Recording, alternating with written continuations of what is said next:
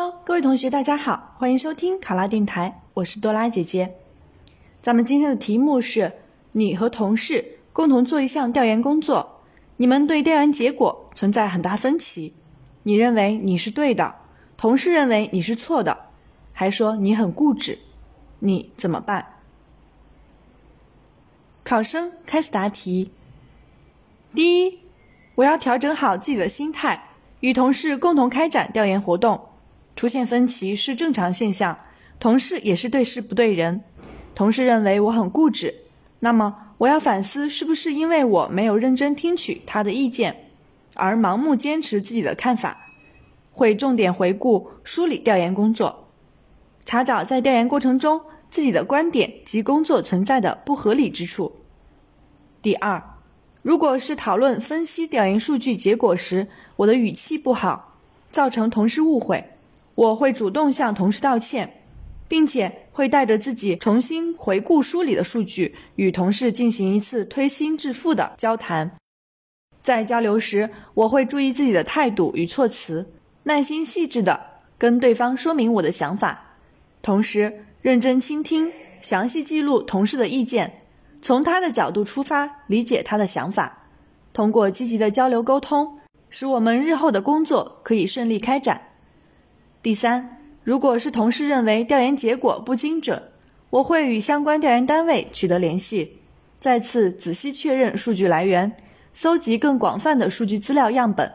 和同事一起对数据资料进行分层抽样，同时核实调研数据的准确性。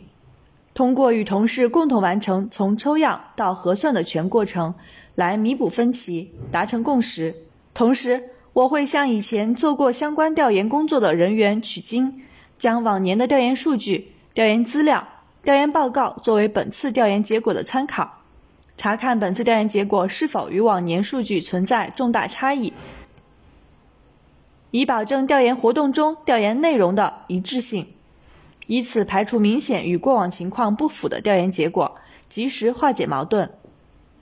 第四。如果我们是对调研结果的展示方式有不同的看法，比如同事希望调研结果通过传统的调研报告展示即可，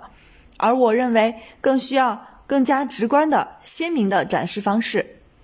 方便领导观看，那么我会主动承担起 PPT 的制作工作，并将其进行幻灯片播放，让同事直观感受到 PPT 展示的效果，相信他也会赞成我的做法。最终完美呈现调查结果。最后，我将以此为契机，时刻保持谦虚的心态。一方面，在工作中加强学习，不断提高自己的工作能力，通过参加培训、网上自学等，学会使用更加科学的数据分析软件，如 SPSS 软件，